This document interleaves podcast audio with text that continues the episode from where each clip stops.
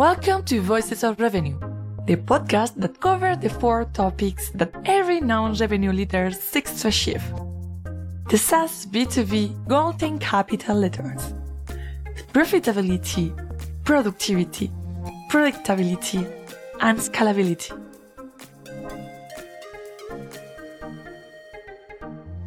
I'm Alicia Brocal, Senior Revenue Operations at ThinkRevOps, and today we will chat with Lisa Vecchio. She's the VP Marketing at Aircall, and we will talk about making impact at scale. She's a great communicator and passionate about marketing and content.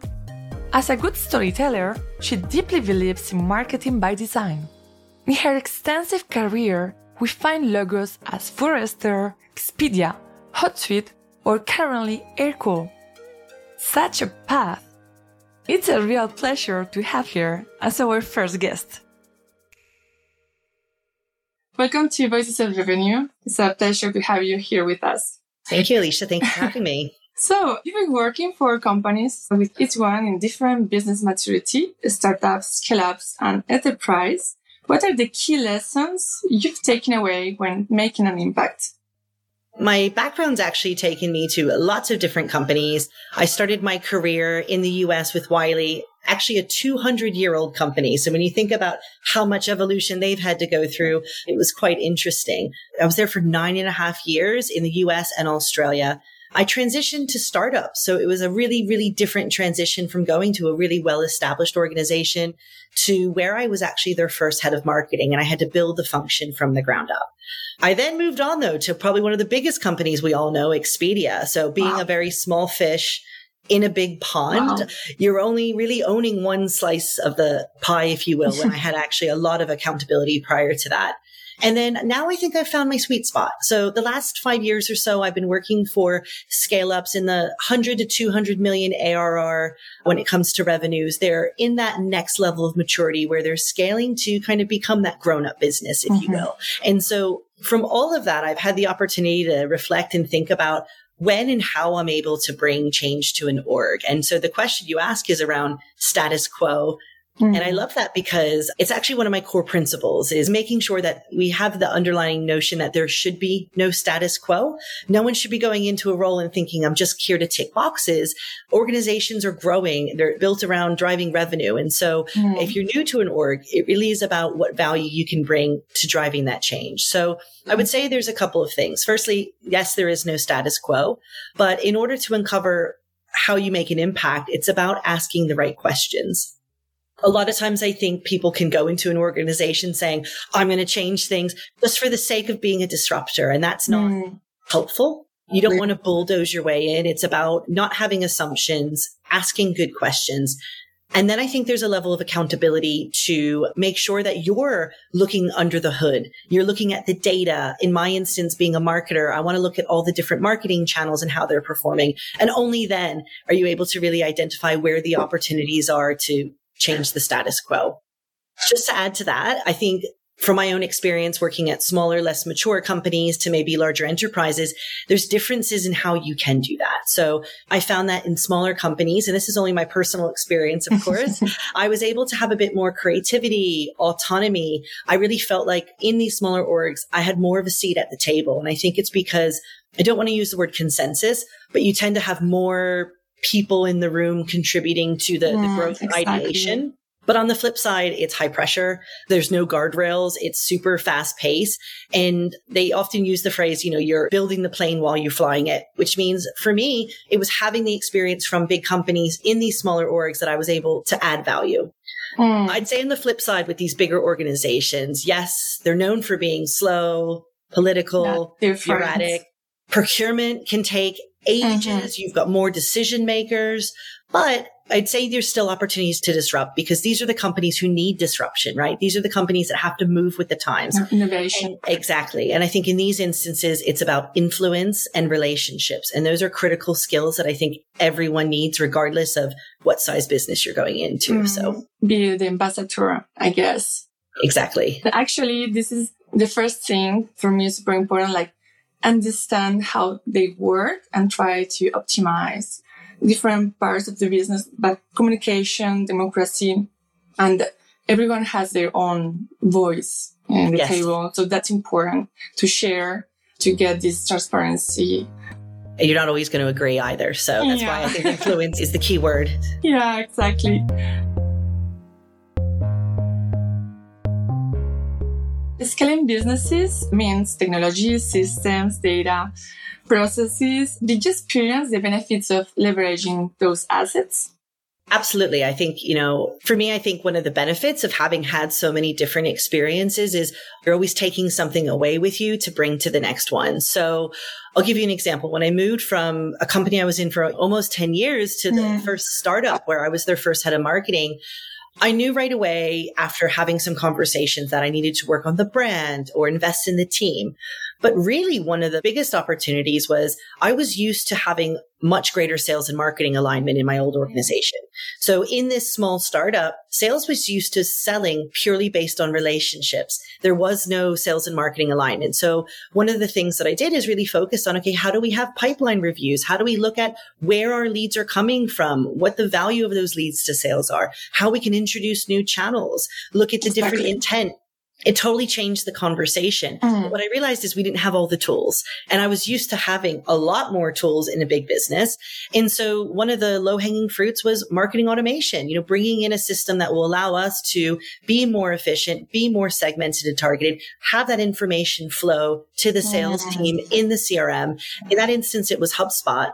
And then, you know, the story continues because then when I went to the next startup, I brought that with me and the next thing okay. with me. And so you're kind of taking all the bits that make sense for the business you need, but it doesn't mean it has to be everything. It's about the business size, maturity, you know, what they have in place, yeah, etc. Exactly. Everything aligned. Doing a retrospective of all the projects in which you have participated, how you partnered with your revenue operations colleagues?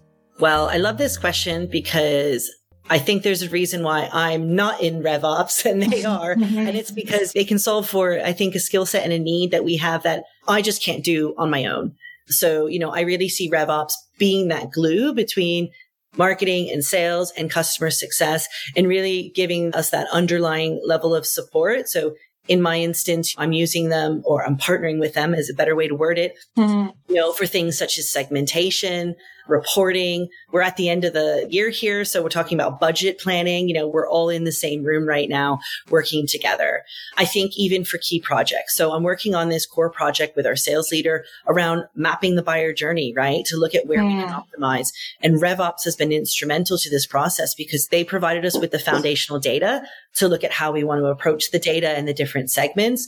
We're working with them to then think about the funnel optimization points. Mm. And then actually once we map and understand what those are, we're going to need to partner with them to implement the systems, right? When we talk about whether we want to automate, whether we want to bring in ABM and targeted account lists, or mm. whatever the end result's going to be, they're an instrumental player with a seat at the table for these conversations.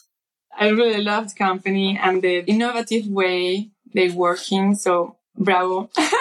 thank you. Thank you. Every single company, a SaaS company has this amazing team.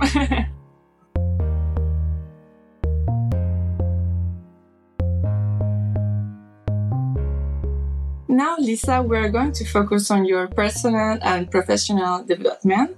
Looking back to your early stage of your career, what were your reasons for choosing the marketing path? I love this question. I love this question so much because it's quite personal to me because I like to say that I'm a marketer by design. So I think that career paths aren't linear. People, they say there's squiggly career paths. And for me, I've had that within the marketing realm, but because I was really purposeful, I think when I was young. So going to university, it can put a lot of pressure on young individuals to decide what they want to be for the rest of their life. And equally, I put that same pressure on myself. And I remember being in my university office, like for the first week of school. And I said to myself, I need to know what I can do to get joy from my career for the rest of my life. I felt mm. like it mm. was going to be forever. I think we all yeah. know now it doesn't have to be forever. People can do career transitions. And so I wrote down what is it that I like enjoy as an individual and how can I create a career out of that? So the first thing was my family used to tell me, you're going to be a lawyer because you're always negotiating and Doctor. influencing. And I was like, well, I actually don't think that's a bad thing that I like to influence and negotiate. Now, how can I use mm. that, you know, in my next thing? Cause I know that being a lawyer isn't for me, you know, for many other reasons. Mm. Um, the second point was, you know, I'm quite social and I like planning. I like planning events and parties and holidays. And so I thought to myself, how can I surround myself in this social environment where I'm able to organize bringing people together? Right. And that's really mm. what that was mm. about. And then the third thing is storytelling. I love writing stories and telling stories and really creating a narrative. And so when you blend mm. having influence, bringing people together and planning and organizing people's and then storytelling and thoughts, it actually brought me down this path of marketing and PR. And then I tried a lot. I tried different internships and it was like event planning and PR and everything. And you know what? Looking at where I am now in a role that we call integrated marketing, it is hmm. now a blend of everything. So I've taken all of those experiences. And I think that's why I get joy out of where I am now is because I've created this path that had lots of squiggles and bumps and it wasn't always perfect. But mm-hmm. now it's brought me to a place where I enjoy it because it's true to who I am as a human and an individual as well. I'm not having to be someone different at work than I am mm-hmm. in real life as well. Yeah. Lovely story. Actually, when you realize that you're at your place is like I know who am I and I really wanted to work and to have this personal and professional balance being always me. And knowing this identity is like uh, just amazing, like knowing yourself and what you want to do.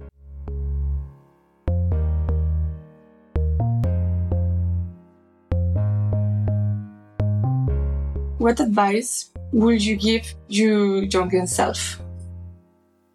To my younger self. Yeah. I think connected to the last question, I would say don't put so much pressure on yourself to climb.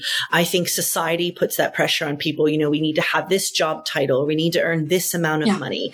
And while that's true to a degree to make sure that you can afford the things that you want and a happy, healthy lifestyle, I think it doesn't have to be the be all an end all. So that's my first piece of advice. The second is I would say to remain culturally curious. And what I mean by that is I'm super passionate about working with international teams, with traveling and understanding what makes people tick and the cultural relevance to where they're coming from. And I think that makes people more open minded. It mm. makes people have healthier relationships and discussions and to kind of have more of a growth mindset the more you expose yourself to other peoples and cultures. So that's one that I personally believe in. And I think is important to continue as I, uh, yeah, move forward as well.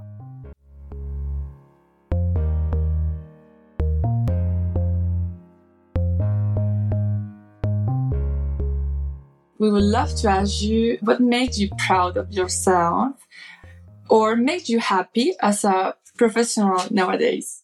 This question definitely requires a little bit of soul searching. And I feel that, you know, based on even my past responses, it's taken me a long time to take that pressure off, right? Mm. To kind of lean into what my actual strengths are and embrace those and kind of be attuned to what those are and knowing that I'm going to have weaknesses and that's when you outsource them or that's where you kind of look to partner with other people whose strength those are. And so with all of that soul searching and trying, you know, different roles, different types of organizations, I've lived, you know, in different places around the world. I feel that now I'm at a place where I can be truly authentic. I think I know what I want from work, from family, from just kind of getting that really good balance there. Mm. And at the moment, I feel very content that I've achieved that. Now there's always going to be things that you can't anticipate that's going to change your world. But mm. for now, I'm quite proud of the steps I've taken to be purposeful and to listen and take a step back to go, why has it worked the way it's worked? And what can I learn from that experience to build upon before I go into the next one? And so I do really feel that I'm authentic in work and out of work and really found a good balance. Wow. Amazing. Yeah. Thank you very much, Lisa, for sharing all your knowledge and all your experience about data processes, etc., different types of companies. But for me, the most important are this last one because you're working for a company, but also you need to be happy. And for me, having this advice from you is like a precious gift because today I'm realizing that coaching and that sharing experiences is the best way for growing. Thank you for having me. And to be honest, I think this self discovery is only because of the coaches and the support and the yeah. mentors I've had in my life. This isn't me. This is going through the experiences I've had, the roles I've had, the people who've supported me, the people who haven't supported me and learning from those experiences yeah. as well. And so I really appreciate what you're trying to do with the Voice of Revenue podcast and the organization to help marketers and different teams really be more impactful. So yeah. thank you. Thank you very much for listening to our first episode, and many thanks to Lisa. We are especially happy to publish our first episode with her. You can follow us on Spotify, LinkedIn, and Instagram, and also you can check our website, thinkrevops.com. See you next month to discover our next Voice of Revenue.